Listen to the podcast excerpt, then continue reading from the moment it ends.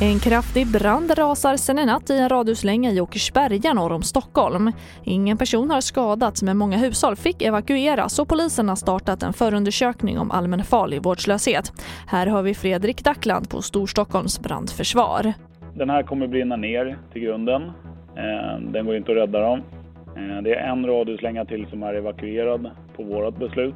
Spridningsrisken har varit större under natten, men just nu så ser det bra ut då. Vi är tre stationer på plats nu som ser till att det inte tar sig vidare någonstans. Och mer om branden kan du se på t v fyra punkt se. Och det digitala G sju-mötet fortsätter idag med huvudfrågan coronapandemin. Länderna lovade under den första dagen att trappa upp samarbetet mot covid nitton och man kommer bidra med sjuttiofem miljarder kronor till Världshälsoorganisationens globala vaccinprogram Covax. Och vi avslutar i rymden, för vi har nu börjat få färgbilder från den röda planeten Mars. Det är en rymdsond som skickar bilder efter att ha landat på Mars i förrgår. Men detta är än så länge bara början. Vi ska så småningom också få rörliga bilder och ljud. Och det var T V fyra-nyheterna det. Jag heter Charlotte Hemgren.